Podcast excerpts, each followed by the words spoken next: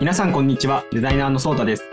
この番組はサイボーズデザインリサーチの日々の活動や取り組みを雑談形式で紹介するコンテンツです。デザイン、リサーチ、アクセシビリティを軸に、サイボーズデザインリサーチの今をお届けしつつ、メンバーの人柄やチームの雰囲気をお伝えします。今回は海外向け製品のデザイナー、プロダクトマネージャーとして活動されているおじさん、セブさんをゲストにお招きして、いろいろとお話を伺っていこうと思います。えーお二方よろしくお願いします。では、はじめに、おじさんの方から自己紹介お願いします。はい、こんにちは。デザイナーの王子です。サイボーズに入社して5年目ぐらいかなになるんですけど、前まではキントンチームでデザイナーをしてたんですけど、今キントンチームを出て、ちょっと海外向けの製品を作ってるチームでえデザイナーとプロダクトマネージャーとして働いてます。はい、よろしくお願いします。はい、よろしくお願いします。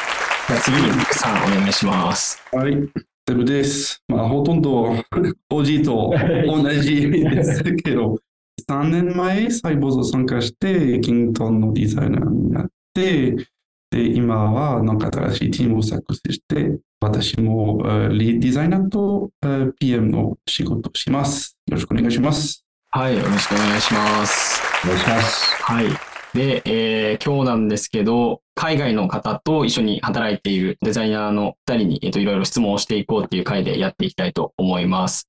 はい。はいまずそうですね、お二人にお聞きしたいんですけど、最近アメリカ出張に行かれたっていうことをお聞きしたんですけど、どのような目的でアメリカ出張に行ったのかなっていうのをお聞きしてもいいですか？行ったね、セブ、アメリカ。そうですね。ああれいつだ？初めてアメリカ私。そうだね、セバスチャン初めてアメリカだったね、あれね。そう、初めて行った。2022年の7月か、7月だよね、あれね。そう、そうです。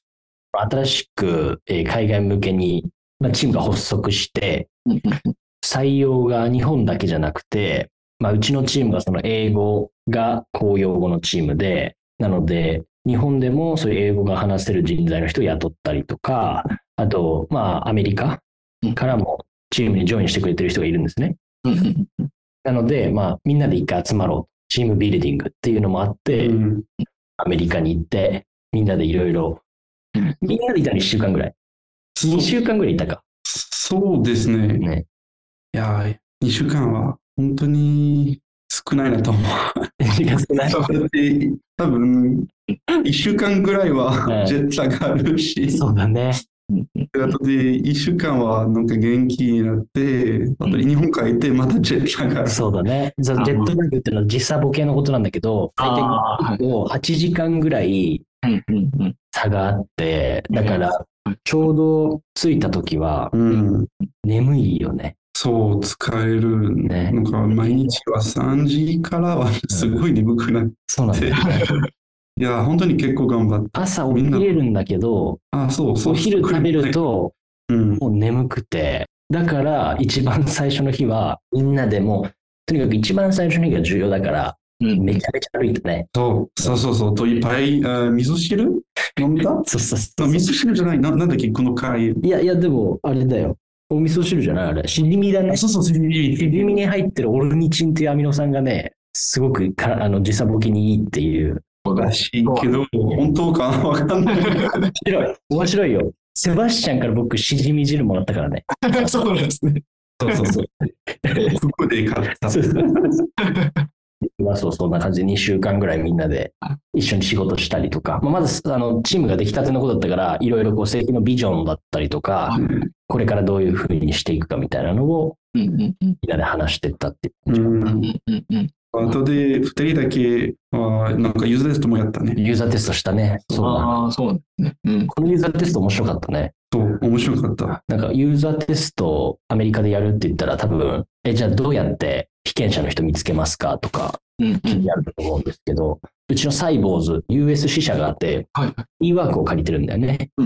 だからあの WeWork のコミュニティにアクセスできて、WeWork で大体仕事してたんだけど、そこでこういうユーザーテストしたいから、興味ある人はぜひ来てください。Amazon ギフトを30分あげます。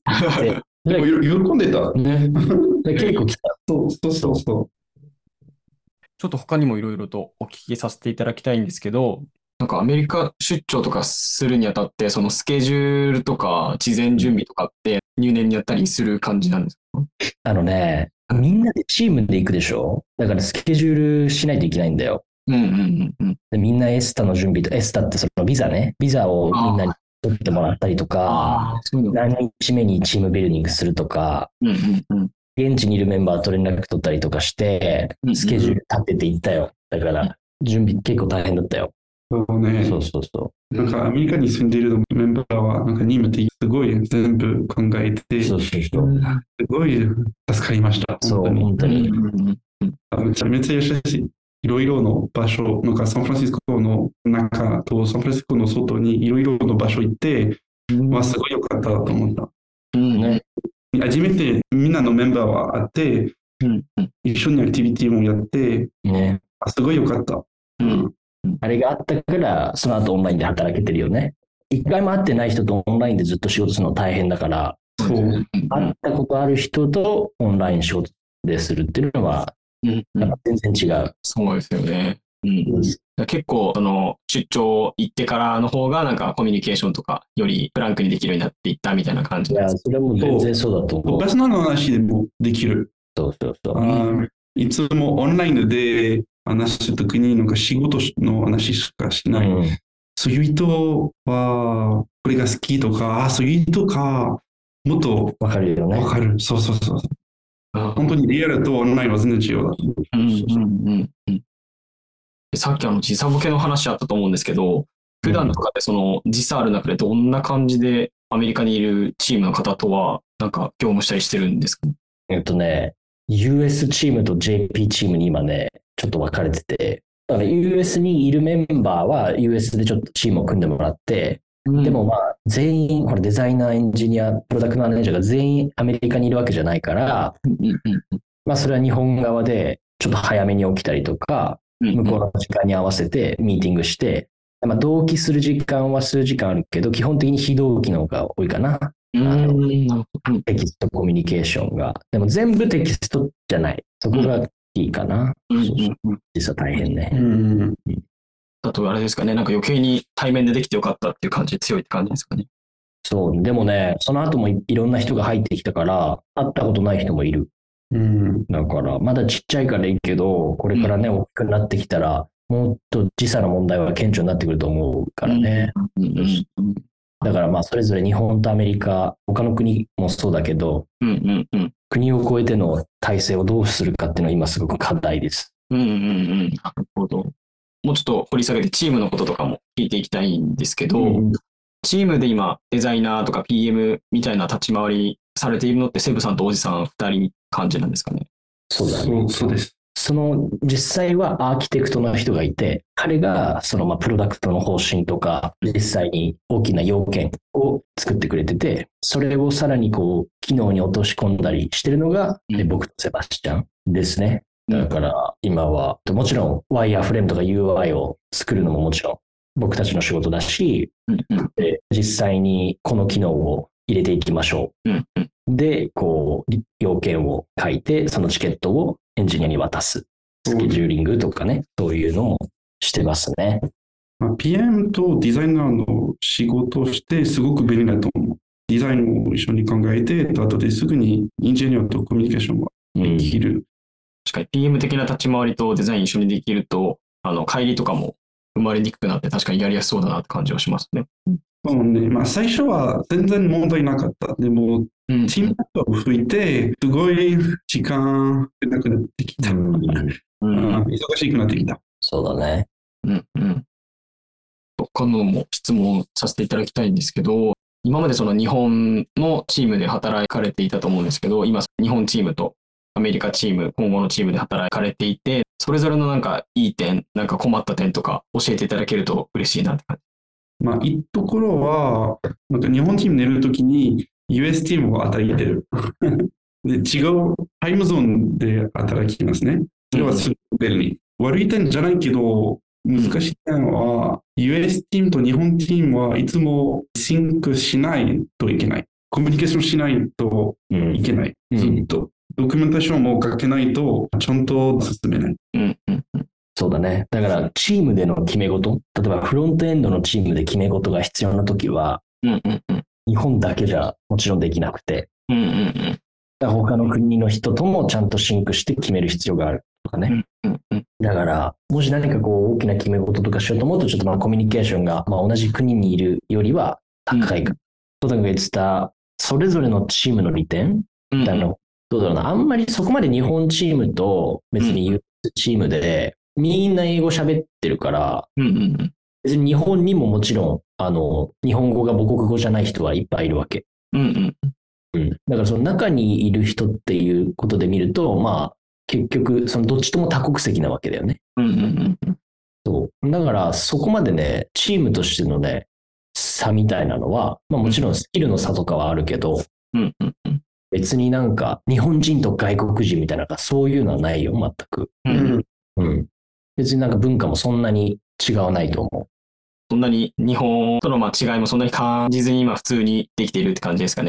う。でもずーっと日本で働いてた人が普通に入ったら少しそれはびっくりするかもしれないな。うんうんそうね。例えば、キントンチームいたじゃん。はい。日本チームだったじゃん。そう全部日本語だったじゃん。で、それが今このチームになったじゃん。全部英語じゃん。はい日本人も少ないじゃうん。ん。なんかある違い。うん、多分、今いるチームは、あみんなはなんか、私、フランス人、なんドイツ人もいる、アメリカ人もいる、イラ人もいる、そうね、多ウ分。ズベキスタン人いる、日本人もいるうね。ん。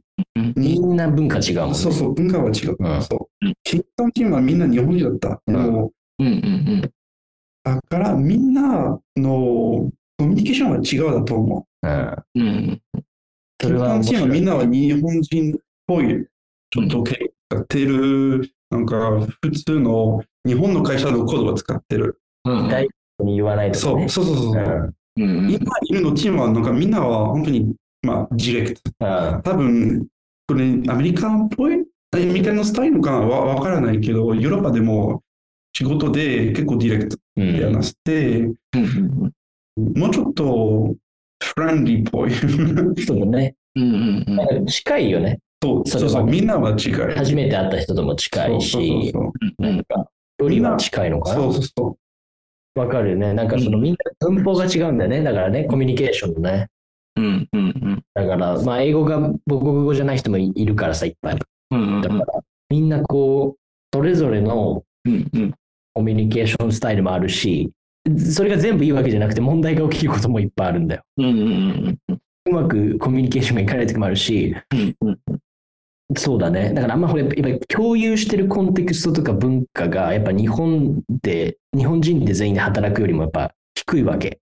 うんうんうんしっかりとちゃんともの言わないといけないとか、なんかこう、言わないことの美徳とかそんなないから、うんうんちゃんと美徳にやるのかやらないのか、いいのか悪いのか、うんうんそこら辺は、やっぱはっきりとしないとうんうんいけないのはあるかもしれないね。うんうんうんうんなかなか難しいですよね。そう、難しいね。ね私も日本人じゃないんだかうら、んうんうんうんうんそうですね。今のやり方は普通。うんうんうんうんそうそうそう確かにな。うんまあでもセブンもね、僕もだけど、どっちもやり方知ってるわけ。だからさ、その日本で働いたこともあるから、あはいはいはいそうですね。まあなんか具体的にここが違うとかはなんか出ないんだけど。うんなるほど。